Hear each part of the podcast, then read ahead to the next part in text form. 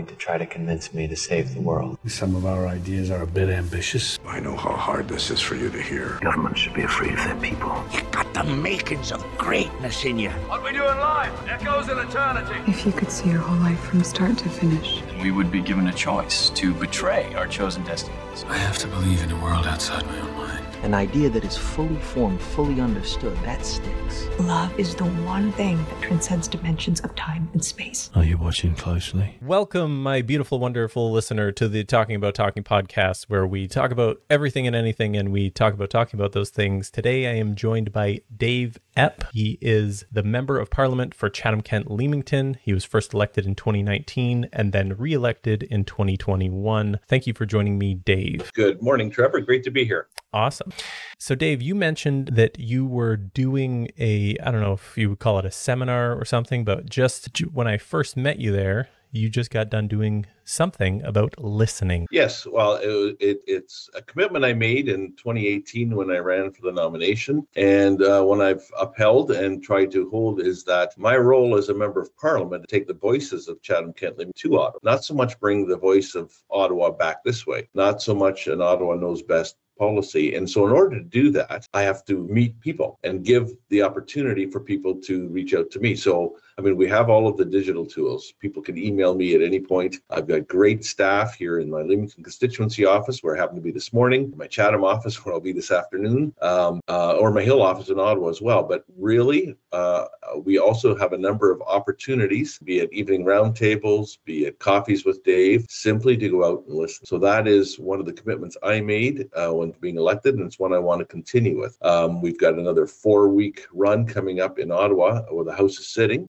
Uh, I'm around in the riding this week, and then we'll have a number of opportunities through the summer uh, where I'll be out, and then there'll also be scheduled opportunities. So you have these regular scheduled things where you're out and about in different locations just for people to show up and talk to you. Exactly. I, I don't quote me on the exact number. I think we're at about 56 since the beginning of the new year huh. uh, that we've had on the break weeks. Um, you know, it's an hour. We'll set up at a coffee shop and just make it known through uh, either our mailings or through our social media that I'll be available. And so, um, yeah, people can come in and it, it, helps me stay in contact and uh, um, I can take with some legitimacy then the fact that I have spoken constituents, they have come up to me. This is what's on their mind, mm-hmm. and I got to Ottawa, and I do that in many forms. You know, you know, speaking in the House, but also in the conversations at committee and when the different issues arise. That's that's pretty awesome. I like that. So, what kind of strategies do you use when listening to make sure that you're listening properly? Sure. Usually, when you have an open public meeting, you say, "Okay, floor is yours." It's hard to get things started. Usually, once you have a meeting started, it's pretty easy to get rolling. So, I will often have a subject or two. You know, what are your thoughts on this? Or this is what happened this past week. Um, you know, seniors issues often. Um, you know, with the payroll taxes going up April the first, there's a, an interesting discussion that we need to have as a society because our demographic are driving a lot of you know a lot of our economy. It was predicted back in 1980. Uh, a book that's that the lessons have stayed with me through most of my adult life was Boom Bust Echo by David Foot that predicted a lot of the changes. You know, we had bulge of the baby boomers, and as they moved through their various stages of life, and I'm kind of at the tail end of that movement, they drove a lot of what our social needs were, be it expanded schools for a while, more universities, then, you know, more golf courses. Now, as they, you know, that age segment is retiring, we're seeing uh, the impact on the labor force, we're seeing the impact on our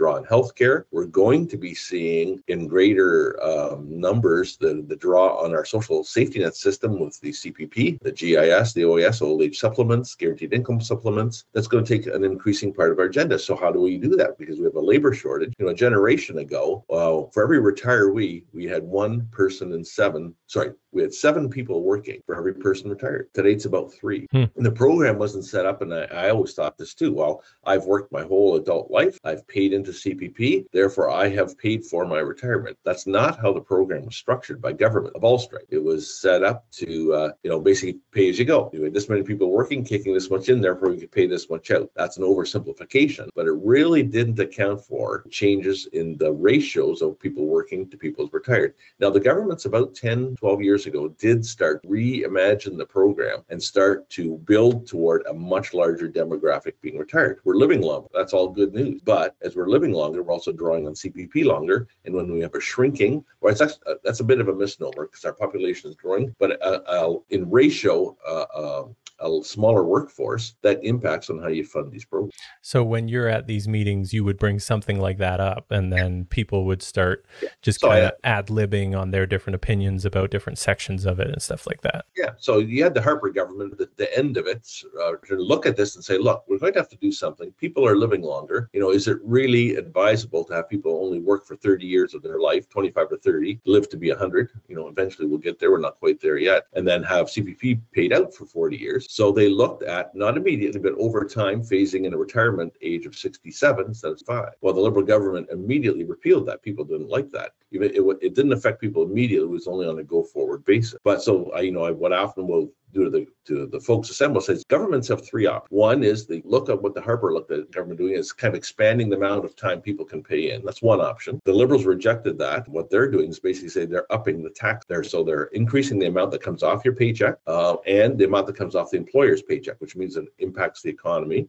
Excuse me. Um, and so that's the second option. You know, to keep the the program sustainable as you have more retirees and less workers. The third option, and I've had no one say that this is the way they want to go, especially in the face of inflation we face now, is the third option is to cut benefits. So every government, you know, and I'm, if there's a fourth option, if your listeners have a fourth option, please encourage them to write to me. I'd love to to hear about it. But those are kind of the three options I think that governments have to wrestle with this. It's a this is not a fault issue. This is a, a fact that our birth rate now is 1.4 in Canada. Mm-hmm. Replacement rate is 2.1. So that's the function, or that's the problem. Okay, so when you're in these meetings and you guys are discussing topics like this, and someone starts talking, what to kind of hone in on my original question, what strategies do you use as an individual to make sure that you're listening to understand what they're saying? Yeah, well, a, a simple answer is to remember the ratio of two ears and one mouth. Uh, politicians' disease is they forget that ratio. They talk too much. Um, and often I'll try and get a dialogue. And I've had a couple of good meetings specifically on this issue. And I don't want to place this issue above all the rest. There's all kinds of issues that come up, but this is often one um, because the, the demographic that does attend, uh, particularly in the daytime, tend to be more seniors because they have more time in the daytime. You know, a lot of other folks are, are at their work. And so I'll kick that one out because it's interesting, you know, depends where you are in your life as to which solution you might. And, uh, you know, um, and I'll, I try and get a dialogue going. And often we'll have people of different uh, persuasions or people of different perspectives on an issue. And ideally, that's great for me to listen. Um, the challenge I have is, like I said, I want to take the voice of Chatham, Kent, Leamington to Ottawa. But what if those voices don't agree? And so, how do you faithfully represent a disparate view on an issue? And so, you need it takes time. You know, in a, we do live in a democracy, and a democracy is where the majority rules, but the rights of the minority are respected. Uh, yeah, I'm fighting a bit of allergy. I'll have the odd pitch in my throat this morning. I do have a picture hanging in my Ottawa Hill office, just as a conversation starter and as a reminder. January the 1st, 2014, the Toronto Maple Leafs played the Detroit Red Wings at the Big House in Ann Arbor, Michigan, football stadium that holds 105,000 people, or 110, I think, and 105,000 will attended. I was able to, at a charity auction shortly thereafter, buy a picture of that game. And the reason I have it hanging in my office is because it shows a panorama view of the, you know, of the football stadium of 105,900, I forget the exact number of people Mhm. reminds me of that's the awesome opportunity I have and responsibility to take that many voices to Ottawa. And they don't always. Mhm. And so do you faithfully do That and that's a perfect question is how do you how do you kind of conglomerate a collection of ideas on a particular subject Right. and then you can't help but have your own biases in your own life because you are the filter of that information essentially. And I think that brings me to there there's because that's really the responsibility of all politicians, right? As you are essentially your role is to be the filter of the voice of the people because not everyone can have uh influence individually on every little thing. The politicians got to get together and make the decisions. So large amounts of voices have to filter through single politicians and then it goes down the line. And then I, that brings me to wonder like if let's say there was a test, let's say there was going to be a prerequisite to becoming a politician, some sort of test or proof of confidence. What do you think should be tested? Well, I'm going to tell you something. My my uh, my answer to that question has changed since I've become elected, and I'm going to give you my answer that I thought before I was elected. Okay. I thought that someone who has the opportunity and responsibility to take on this role should have some life experience revolving or involving some responsibility. You should have either run a business or uh, been a supervisor or had some previous roles on smaller stages mm-hmm. where you were responsible for representing others, for meeting a payroll, some level of responsibility. Basically, it's training and it's proving ground. And I still think that is a very important part. And I guess that's probably a bit of my own self bias because I was fortunate enough to be elected very young. I was elected at 24 to a local farm committee, farm organization, and then progressively had more and more opportunities to represent um, larger and larger groups on a larger and larger state. First, then to a county committee level and to a provincial level, a, a crown agency. I had the chance to be the vice chair and actually interim chair of that organization. I've chaired a school board, and so I've had I worked municipality. So I've had those opportunities and actually represented Canada International well uh, in processing tomato world. Um, but I'm going to tell you something. In our caucus, in our conservative caucus, we have some younger folks that are phenomenal contributors to our party, phenomenal representatives, hard workers, and they come with the exuberance of youth. Um, but they are excellent communicators. Um, the youngest would be a colleague of mine that was in his fourth year and ran for the nomination, won, and then beat all the critics around and worked his tail off, and you know became a member of parliament at the age of 22. And you're saying these people ne- don't necessarily have that kind of background that you were discussing. Life experience yeah. that many of us do, but in, in further reflect, um, the parliament should represent the people, should represent the population of Canada, mm-hmm. and so it should be diverse. It shouldn't just be white-haired guys and gals um, with life experience. It should also be a university graduate working on paying off his university debt. It should be, you know, some young thirty-year-olds that that you know are representing that that millennium uh, generation. And so our parliament, it's you know if you were to take it to the census, I'm sure it's still skewed more toward folks with experience. But um, there's value in having those different voices inside a, a, party. So we're a part of the Westminster parliamentary system. Right now, we're a part of His Majesty's loyal opposition. It uh, still rolls off the tongue a bit more difficult. Mm-hmm. I'm used to saying after 70 years that I'm that old, but you know, Her Majesty. But um, our job in our parliamentary system is to loyally oppose, which means critique um, the legislation that's before in order to make it better. Um, and so a wide variety of voices and perspectives. That's such a good point, and that kind of brings me to something that I've heard mentioned and thought about a lot: is that why is it that politicians are predominantly like business people and lawyers and all that stuff? Where like where where's the farmers? Where's the people well, that right work in construct? Yeah, yeah. I, I believe you have a farming background. Yeah uh, and that, that's what I mean, right? Is, like, what about doctors? What about people that are working in agriculture? What about people that are just all kinds of different things that would encompass our infrastructure of our society and how it functions, and people that are kind of masters of their fields that make that happen so that you have scientists and everyone else making decisions as opposed to people that just know about business and law. I we would actually have a lot of agriculture folks back uh, background folks, particularly in the Conservative Party, because we our, our strength has unfortunately been just more in the uh, rural areas of Canada. So we've probably got at least a dozen folks that are have been at one point or not primary agricultural producers huh. or coming from the industry, which yeah, most people don't realize that. That's kind of maybe neat. Western Canada. I'm, I'm just going quickly through myself. Myself and my neighbor Lianne Rood would have basic ag experience. My neighbor, the other Chris Lewis, in industry experience, so doesn't come from an academic field, uh, industry experience. Uh, we do have a number of doctor house. Um, one medical doctor on our side, and at least one, if not two, on the liberal side. Um, you know, from the construction trades, yeah, uh, I can think of a member from Manitoba who's come out of the construction industry, construction business. Um, there's a fair diversity of folks in our caucus, I, will admit I don't know the government caucus background well, where they all came from. A number of nurses, I'm, I'm familiar with that. I'm trying to think off the top of my head of a field in our society that's not rep. You know, there's some that come from the social work side. Um, now, whether they're in the balance that we experience, you know, in our society, probably not quite. Mm-hmm. Um, yeah, so it would be more part of the this job is comfort in putting yourself out there. So what it does do, I think, it attracts different personalities. Um, but a lot of us are quotes A type, uh, uh, enjoy people people are not afraid to you know put ourselves at risk or put ourselves out there. And so you know if you're a complete introvert it would this would be a very difficult job. Yeah you're not going to be comfortable being under the microscope under such abundant scrutiny and criticism. Yeah it's said a less less nice way i got a thick skin and a thicker head so. yeah that's fair.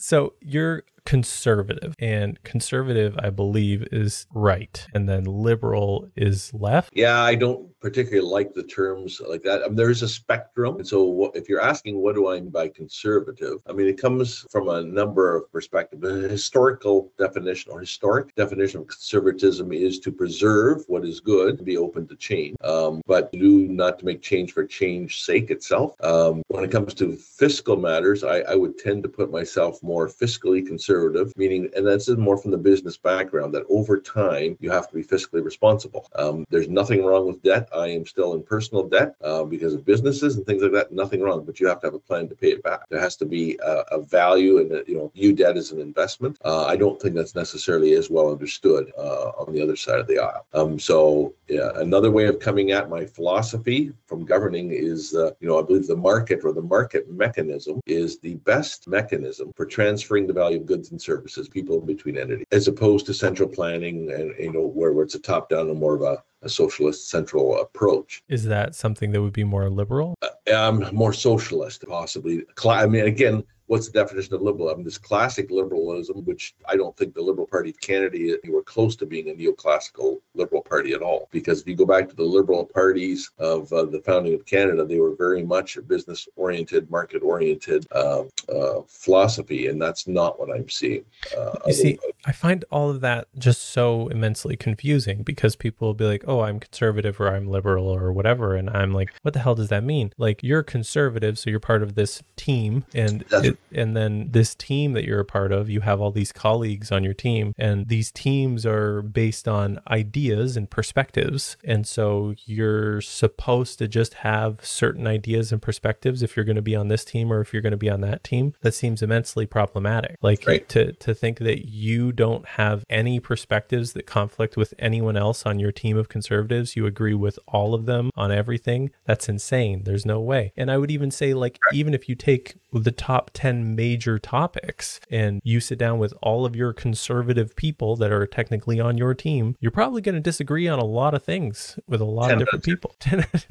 right. So like what I don't get all this. So so let's let's back it up to the Westminster parliamentary system that's come out of you know our British tradition, where the purpose of teams, okay, is to operate more cohesively in putting ideas forward and challenge. That doesn't mean to our earlier comments on how you filter 110,000 voices for myself. And now you're absolutely within the conservative team. There's a wide uh, variety of perspectives and viewpoints, as there is with the liberal. I'm not as familiar with the range of ideas on the NDP, but I can make some probably educated guesses. And so that negotiation, that filtering process doesn't just happen at the riding level where I take the views that I hear. I now have to go, we meet as a national caucus every Wednesday morning for three and a half hours and we'll have uh, weekend retreats and we'll have a national convention coming up September where there's a full further process of people with different perspectives on the same team working at position working at how do we come at this? And and no we don't always agree. It's in that dialogue in that debate. That debate occurs internally as, as much as it, as it occurs externally. And it's that back and forth because yeah in the end you need to come up to a consensus direction. Country you know as a,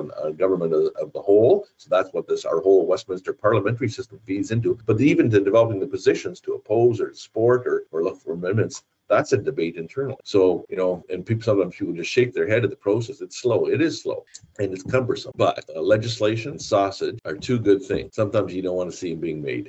It's uh, something I put back to people. Um, I've developed more patience ever since taking on a role with, with a provincial crown agency because I come from the private sector. I'm used to the speed of the private sector. We make mistakes, we make a decision. If it's a mistake, we correct, you know, course correct, make the next decision, and on we go. Um, governments, just by their very nature, operate so much slower um, because you need to to have everybody feel a part of a decision. That takes time for consultation and for every, even if you don't get your way, uh, often as long as you've had your say, uh, you can feel a part of the decision. And I've had to pull in the direction of a team on with decisions I don't agree with. That's part of our system. If you ever played on a, on a sports team, you know, there's a coach, you know, and sometimes the coach makes decisions. You're all on that same team and you don't always agree. You know? So Um, you're saying that there was decisions made with that your team made some decisions that you had to get behind because you were on the team, but you didn't fully support them. Absolutely. And and every politician will always have to do that. So the question is how do you live with yourself for that? Well, I've I've had the chance to chair and be a part of many boards of directors. So you have to I can live with myself as long as I've had the opportunity within our tent in the quiet in the in closed confidential doors to air my view. And if that does not carry the day, you either believe in democracy or you don't. And so my job is to convince my peers of my perspective. If I'm unable to do that, then I, if if I want to remain part of the team, you know, must pull in that same direction, even though I don't agree. Now, if it conflicts with my personal convictions to the point uh, that I simply can't do that, then I have two choices. I resign from the team or I, you know, quit. Um, but you can't with integrity. You know, I have an obligation put my voice forward inside the tent. But if you're a part of the team, go with the team once a decision is made. That seems just bonkers problematic to me because, like, psychologically, if you take groups of people and you show them a line and then another line and then a, the, it like on one piece of paper and then a third line on a, a separate piece of paper, and you ask them which line is the same length as the one on the separate piece of paper, they, it's like a test that people can get in the 98th percentile. It's so easy. But then once you put them in groups of people and you put actors in, paid actors, to purposefully influence the others to try and guess the wrong answer. The the rule is three. It takes three people talking the wrong answer to convince literally any amount of people. You can have 10 people in a room, you can have a hundred or a thousand three people being certain of like like dogmatically certain of the wrong answer is enough to Right. convince the whole group so you take that and then this uh, the the psychological fallacy that is silence is agreement, which is wrong. That's not necessarily the case. And then you take the variable of people being too embarrassed to not play along with the team or not have the self confidence to admit that they disagree with something, or maybe they don't have the confidence to articulate themselves properly enough because talking is difficult. And Right. like my fiance, she uh, like she has dyslexia, and all the time she'll be talking to me and she'll be like, "Oh, this thing," and I'll try and help her along with it. And she's said how artificial intelligence has helped her get thoughts out because it's sometimes difficult for people to do that. And so then all of those variables added up, and then this idea that everyone has to go with the group consensus is just going to create abundant situations where you might just have the whole group agreeing to something that realistically 60% or more of them technically disagree with. So I, I fully understand that. And that is group dynamics. That's human nature in almost all settings. And I'll say to a certain degree also occurs within our teams. The one difference, and then we want to cover this point earlier, is that the vast majority of folks that put themselves into this situation where you're under this much public scrutiny, we're A-type, we're not shy. And so very seldom will you have, like, we, we'll understand that the, uh, um, the concept of party discipline, but even with party discipline in place, and I can tell you without breaking caucus confidentiality, um, we're not shy, and we'll go to the and we will disagree with each other, have strong, strong personal relationships underneath, but we will loudly disagree with each other and debate that back and forth. And so those those perspectives get aired, and then you know decisions have to be made. Um, and I, I had another point in response and it just slipped out of my mind. Um, the, oh yeah, there there it was. I think Winston Churchill covered this. When it comes down to our system of government, right? You know, he basically put this as the Westminster system being the absolutely worst of any of them, other than all the rest. Because if you take away the party and the group system, and you you can look to republics, you know, so it's not a con- we're a constitutional monarchy, but underneath our we've got teams, basically parties. A republics a republican system does not have the mon- monarchy, but basically has team. You could say, you know, should there be more teams, less teams? Should it be first past the post and things like that are open debates? But the what are the what are the alternatives? Well, the alternatives is one precision, you know, fascism or Communism. top-down, or uh, make it while we all have equal voices. Well, we do, but if you don't organize yourselves, let's take our House of Commons, 338 members, 338 opinions. How do you form a consensus? That's one of the you know, there's pros and cons to first past the system versus proportional representation proportional representation leads you to many, many, many teams in the House. And I've had the chance to be in Peru where there's 16 teams in their in their uh, Congress. So the ruling party right now had 16% of the popular vote, but they formed a coalition. They were the largest group, and so you had one voter in eight on the team that was ruling the country. Um, and so somewhere in there, there has to be a balance. You know, here in Canada, we have five parties plus independents represented in the House of Commons. The U.S., you basically have two plus a few independent voices. You know, what's the best system? And you know, over time, it can change. Media has a huge influence. Social media has affected all of the all the dynamics in the teams and between us insider. Uh, it's an open discussion. I'm open for alternatives that are better than the messy system we have now. Well, I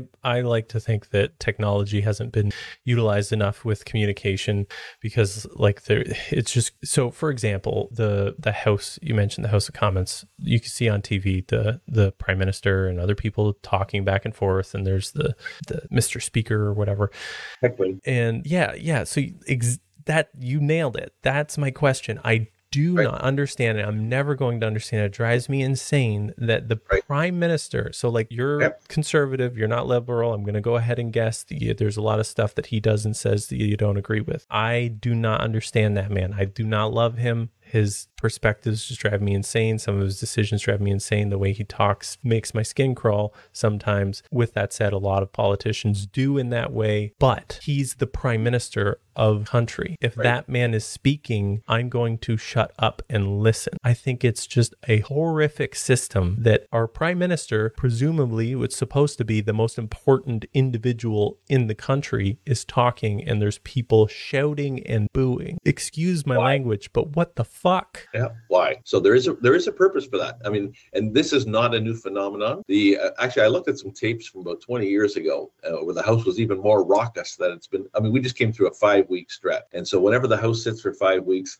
we get crankier and crankier because we're we're all working 12 to 16 hour days and then flying back and home to our ridings on the weekend. So it's a, it's a it's a long grind, and so people's tempers and fuses become shorter. The purpose and what you're seeing is question period, one hour out of one every day. That's not how the vast majority of government work gets done. The purpose of questioning period theory is to hold the government to account, where the opposition has a chance to question the prime minister on Wednesday's ministers. What you're not seeing in the camera shots are the press, the media, and so the sometimes the over-the-top theatrics from both sides of the aisle are designed for one thing to attract attention to an issue, either through the media, through, I mean, today it's through the media. Um, it was less rancorous or less um, theatrical before television cameras came. You know, that changed the whole style in the 1970s. Now, social media has been amplified that much more because you're looking for the clips. But the underlying purpose is to bring attention, the public's attention to an issue. If you want to see how, I mean, quite you know, I have stood and in some of that tone asked a question and had a parliamentary secretary respond with uh,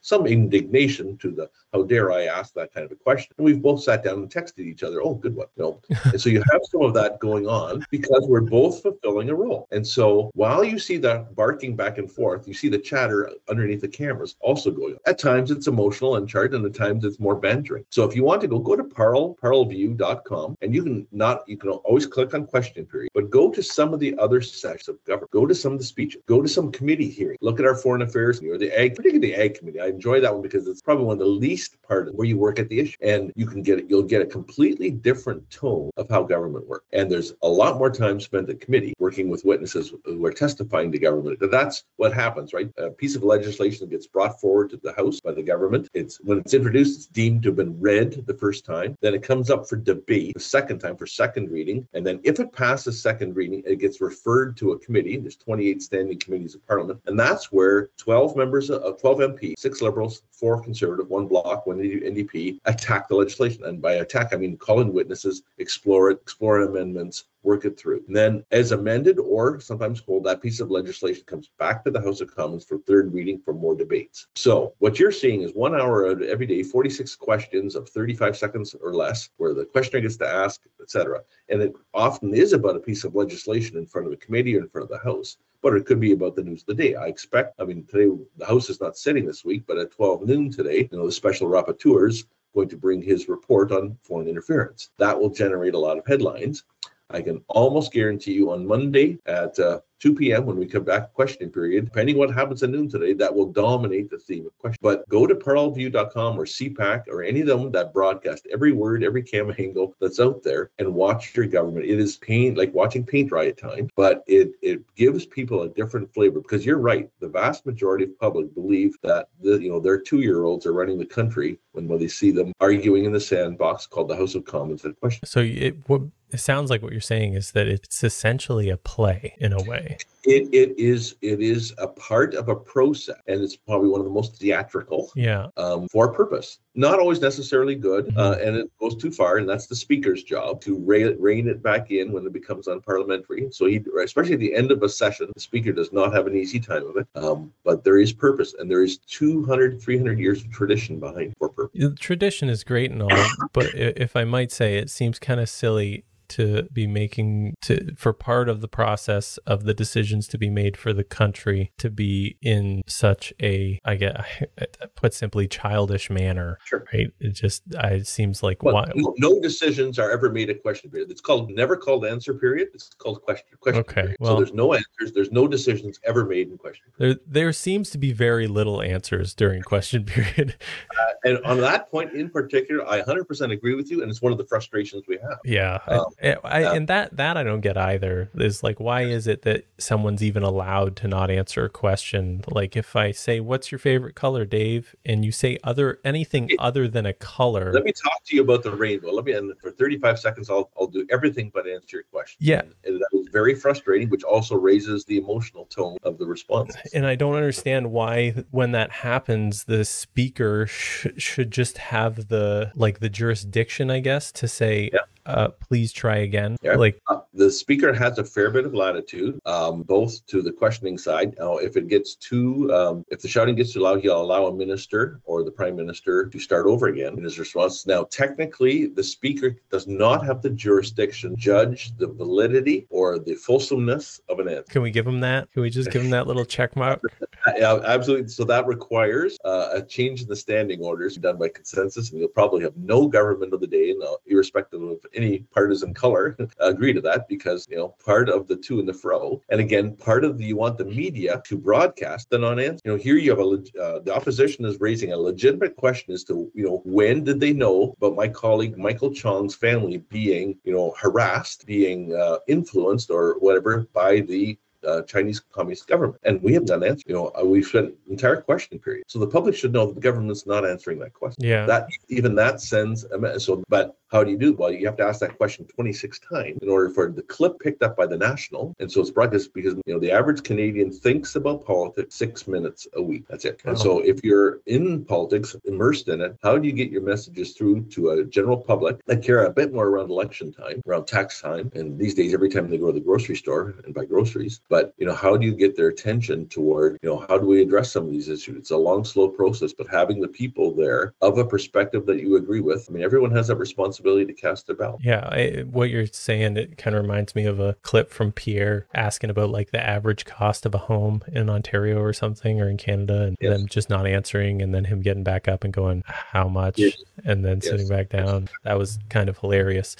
Uh, on that note, uh, Pierre Pol- Poilievre, I don't exactly know how to pronounce his last name. Sorry, Poilievre. Poilievre. Okay. Poilievre. Uh, it's my understanding that you weren't entirely supportive of him initially, but you are now. That's that's correct. So we how did practice- that change sure. come to be, or I guess based on our previous conversation, are you just following the team now? Um, so uh, the Conservative Party, and I'll grant this to the Liberal Party, practice democracy when it comes to their leadership. So we don't appoint a leader. There's a contest. And so we had four people running to become leader. I picked the team. It was the Jean Charest team. The Jean Charest team did not win. That's how democracy worked. And now uh, what I will say is the Conservative Party under Pierre, he won so convincingly and has made me a convert, um, is that um, we have been as as knighted as we have ever been in my experience. And so I've come to partisan politics fairly late in life. I, I became much more interested after my term as vice chair of Agricorp, a provincial crown agency, when I finished serving on that board because I had to be nonpartisan. In fact, I was appointed by a provincial liberal cabinet minister. Uh,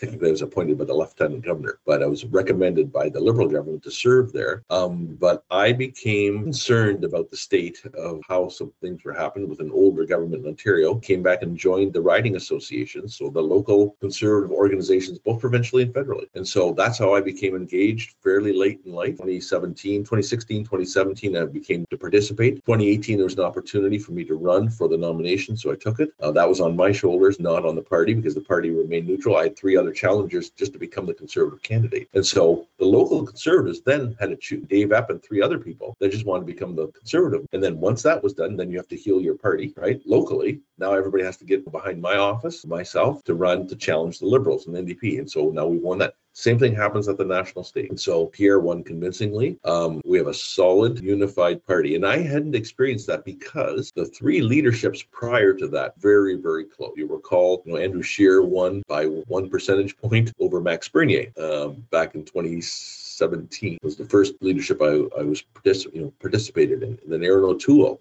second ballot, right? Second or there was even third ballot, right? And so you always had factions that were close to evenly matched. And uh, when Pierre won so convincingly on the first ballot, you have the conservatives sending a message. That doesn't mean that we don't have a variety of views. Pierre knows where I stand on some issues. Spoken to him as recently as last week on some some advice, but I respect his role as leader and I support him as leader. Okay, so basically, initially you thought someone else would be better for the position, and you voted for someone yes. else. And then when he came into power, it, the combination of his uh, dominant sweep into power, I guess, and the, his behavior now that he's been in power yeah, has correct. kind of gotten oh. you to a point where you're like, oh wow, this guy's not so bad actually. Um, yeah, not not so much good and bad. I you know he has tended to come more from a libertarian, more from a very much less government perspective. You know, my background would have been more on the progressive side of the Conservative Party, so that's where the if there were clashes, it would be more philosophical. Um, he has been very welcoming. He has been working with all parts of our party, uh, and our party's unified. And so that doesn't mean, you know, there aren't good discussions, but some of that camps has totally disappeared. And so I'm very, very optimistic uh, moving forward. That's awesome.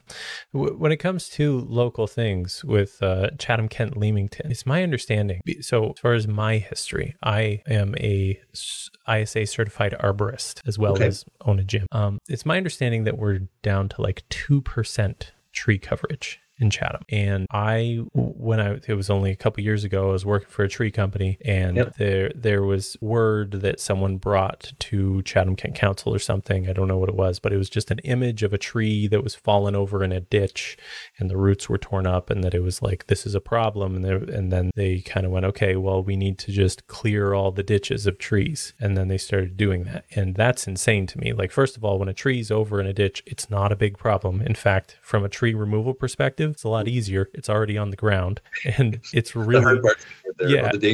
Exactly. So it's like quite often not any more expensive to get it removed. And the tree coverage is already so low in Chatham, Kent. And then I was one of the guys for a while with a chainsaw on ditch banks, just yep. chopping everything down. I would show up to a job site and they'd be like, okay, from this road, this many blocks down, just kill everything. And I don't understand that because if you look at it from a, like a ecological standpoint, trees near water like that is exceptionally beneficial for like helping filter pesticides and stuff like that, helping balance the nitrogen, create an eco ecosystem. And then if you want to talk about like snow and the dangers of drifting and stuff on roads, if you're driving on like this past winter, we had some crazy drifting, and then I'd hit a section where the road was bare clear because there's just a bunch of pine trees over on the side.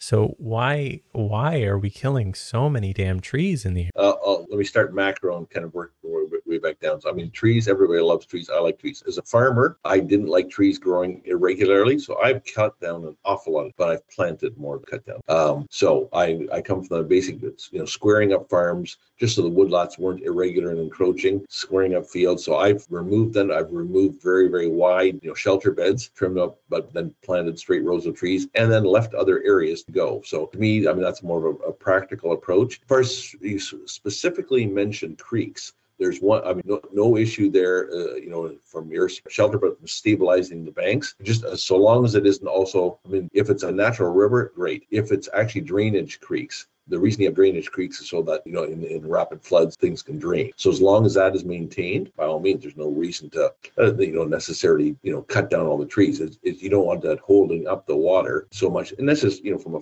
farming perspective because your crops drown. There's a reason mm-hmm. we have drainage, particularly here in, in Chatham, Kent, and Leamington, so flat. The ground so flat. You know, a lot of these aren't natural water courses. They were created as a as a management technique to, to remove water. Um, but you know, you've got the Thames River, you've got Sturgeon Creek, you've got all of our creeks. You know, that's more of a natural phenomenon. So you've got two different two different situations potentially going on there. Trees overall, by all means. Um, you know, I, I don't want to get into municipal discussions because I do have to stay in my own lanes with tree cutting bylaws and things like that. I unfortunately, you know, what happened, I think the moment you know tree cutting bylaws started to be put forward, that caused an awful lot of bushes cleared before that came into place because people did not want their rights infringed upon. Um, I always prefer the carrot rather than the stick. If if society wants more trees, wants more woodlands, how can society have. Well, we have park. You know, uh, we can expand our park system, which society pays for. Um, we can incentivize private land to uh, you know, to maintain and whatever. I I personally just not so supportive of coercing private folks to pay the cost of what something society. You know, voluntary, sure. So that's uh, beyond that. I would venture outside the federal scope and should probably stay within my lane. So, uh, so I like that idea. You're basically, uh, if I'm right, you're talking about providing like maybe monetary incentive or some sort of tax break to, and this is just an idea I'm coming uh, up with sure. th- that yeah. is like maybe to like farmers to maintain a certain percentage of tree coverage, or that they get some sort of benefit for hitting so many trees planted or whatever. Because like to me, that there's very little trees along the roadways and that drives me insane because again of the snow and what that's going to do for the filtration of the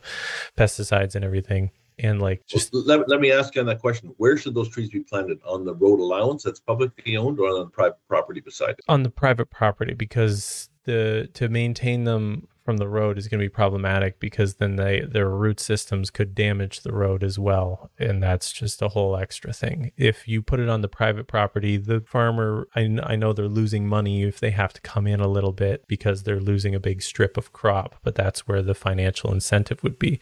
I would say if you just off balance whatever kind of financial loss that they might have for maintaining the trees and then for the crop space that they're losing by just coming in a layer of one tree, I think that would be a reasonable compromise. Yeah, or what about just expanding the road allowance so it isn't so close to the road and having them publicly owned? To to so you're talking about like making the roads wider? Yeah, yeah, not the road itself, but the road allowance, right? Because the road allowances are all 66 feet right yeah. now. They, they were so so you have society buy the land off of the. No, that's not going to work because you just talked about the water drainage systems that we put in and all the digging that was done to make all those ditches and stuff. So the amount of work and money that would be involved to expand that out and reposition all of those drainage yeah, systems well, that that yeah, just wouldn't. I, am not talking about repositioning drainage system, but you can certainly have the. I mean, the drainage systems are um, if they're on private property now, they have been one third uh, covered by the public purse right? Uh, uh, although usually the roadside drainages are already part of the public right of way. So uh, I, am not talking. So if you've got to, you know, the road allowances tend to go to the far side of the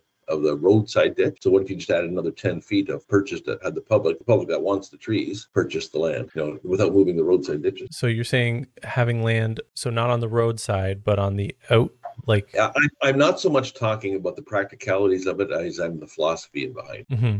And, and so that, I'm giving you a bit of pushback because I felt that personally as a farmer, and I think on behalf of the ag community, often they feel that we're less than percent of the population or one percent of the population. You have society putting demands on externally without the compensation or without the, the you know the recognition of the costs that's being borne by the one percent of society for the other 99. Yeah, and so I, coming at a Eh, public fair perspective. Yeah, I appreciate that. I do I do like pushback. That's kind of what all this is about. Yeah. I, and I think that's I think I had covered that by saying like com- yeah. com- monetary compensation for, right. for yeah. the loss of crop and everything. Yeah. I tried to get out ahead of that because like me if if it's a monetary thing then fine, get give them some sort of tax break that covers that, but at the end of the day the trees are going to benefit everyone, right? Right. Mm-hmm. I, I fully agree. Fully agree. So uh, that's but yeah, a, a tax yeah. Again, yeah, and I don't know whether it's a tax break or a grant or I, I don't know, like whatever, however you want to calculate it, but just figure out a way to calculate how much yield they get in that section, how many feet you got to come in to plant whatever trees and yep. Yep. Yeah, like it's all calculatable. I agree with you. I just think that the cost, the number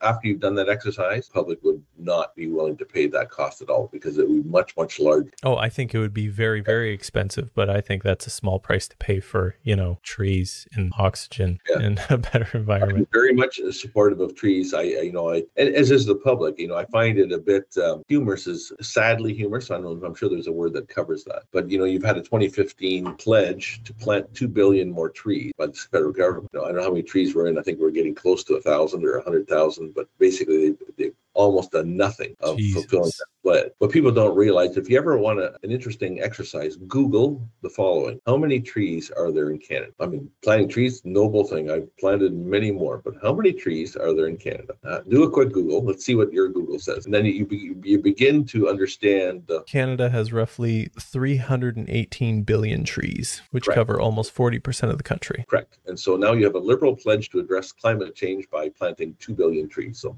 in percentage terms, what's two divided by 318? Their Let's see. in, trees are covered by Uh, by 0.6%. Correct. Well done. That's some progress. that's some progress. Do that every year for 100 years. Well, you see, you promised it in 2015. We're in 2023. We're about 2% of the way on that first promise. 2% of I, I don't 0.6%. really, the, the exact number, they're nowhere near. Yeah. we'll say not very far along on making their 0.6% progress. There you go. Yeah, and then I, I think another part on this topic that people miss is that it I don't remember the stat exactly, something like 5,000 tons of carbon or something. Right. One mature tree, when you cut down one big mature tree, there's just so much carbon released into the atmosphere when you do that from it Right. breaking down, etc. And then people think, "Oh, I can just go plant trees because I cut down trees and then I'm, you know, morally balanced or whatever." It, yeah, no, it doesn't work like that. You cut down like a 100-year-old oak tree, you're going to have to plant Totally something different. like Yeah. a thousand or more Yes. trees and then if you say plant a thousand or say 10,000 little saplings maybe in five or ten years those 10,000 little trees will be balanced enough for Yes. that one tree that you cut down Yeah, I, I think that that's a fair point. There's all kinds of ways of sequestering carbon. Uh, again, the ag community has done so much of it over the last 40 years and changing their practices, more so in Western Canada even than here, although in, in Ontario we've done a lot as well uh, by going away from the moldboard plow, by much more cover, much more cover crop cover. Again, which, which society is just catching up to now as to what the issue is. I mean, agriculture moved that way partly for uh, other uh, noble reasons, soil conservation and all sorts of other things. But that's again not widely under, or well understood. The same as a you know a political announcement of planting two billion trees is done for political purposes. Well, when in the context of well, we got 318 now, we're going to move that number to 320, but it's going to take us 10 years to do it. Okay, well, are you doing it because of the environment, or are you doing it because you have an election coming up? Well, it's probably because of election. You've had two more elections since then. You still haven't fulfilled the promise from the last one, but they keep re-announcing good enough. So that doesn't speak against the inadvisability of planting trees. Everybody should, and you're right. It takes time. You know, uh, you know, plant a, a wise person. You plant a tree for under whose shade you'll never sit. Right? That is forward thinking. So I very much support that, and not and enjoy planting trees. But don't be fooled by political problems. yeah and, and i think i think more attention needs to be given to the big trees we currently have we just need to be caring for them more because replacing them is just so hard uh, I, like there's a bunch of stuff that I would like to talk about about all the stuff we've covered. I've there's been so many things that I've had side tangent questions for and everything. I I really want to respect your time. It is 10:30. You have to get rolling Yeah, and I really appreciate your time. Um, so is there any final thing? And I would love to do this again if you're game for it. Um, Yeah, I, I would be because you know what the what this can be a part of is exactly the commitment I've made to of Chatham Kent Lim is that to be available and to listen. And so I, I guess this is I've done more talking than I have done listening here. Oh, it's all good. Uh, but, if this uh, spurs responses, I'm open for that. So keep an eye in your mailboxes. Uh, we're just in the process of setting up our summer coffee tours. Uh, we'll be doing another round of passport clinics as well that have been very, very popular. Um, and take advantage of those. We've, we've tried to add them in the evenings as well. There's some early criticism that, uh, you know, how can we only have them during the daytime, Dave? Well, we listened to that. And so we've put up some evening roundtables as well to give all those, you know, an opportunity. And I, we, unfortunately, we can't do it everywhere over the whole riding. So we have to try and pick a town or a city and then we move it around over time. So uh, try and get them. I think we're, we're at 56 public engagements or public opportunities so far in 2023. So we'll, uh, we'll keep working at that. Awesome. That's great. Uh, so And, and then if you want to do this again sometime, you just let me know. I'll email your your people there. E- email my staff and we'll set something up. Yeah, that's awesome. Thank you so much for your time and your thoughts, Dave. Appreciate it. You enjoy the rest of your day, sir. You too, Trevor. Have a great day. Take care. Hey, you listening to this right now. You, yes, you. I appreciate that you've listened to it this far. That's awesome. And that means that you at least enjoyed it, or else you would have stopped it and went and done something else. And it would be really cool if you could share it with someone. I'm sure you know somebody that might also enjoy it. So just, you know, hit the little share button and there'll be like a link you can copy and you can just text it to your BFF Jill. I don't know if you know a Jill. I don't know, just somebody. Just share it with one person and I will be forever grateful. Thank you. Have a great day.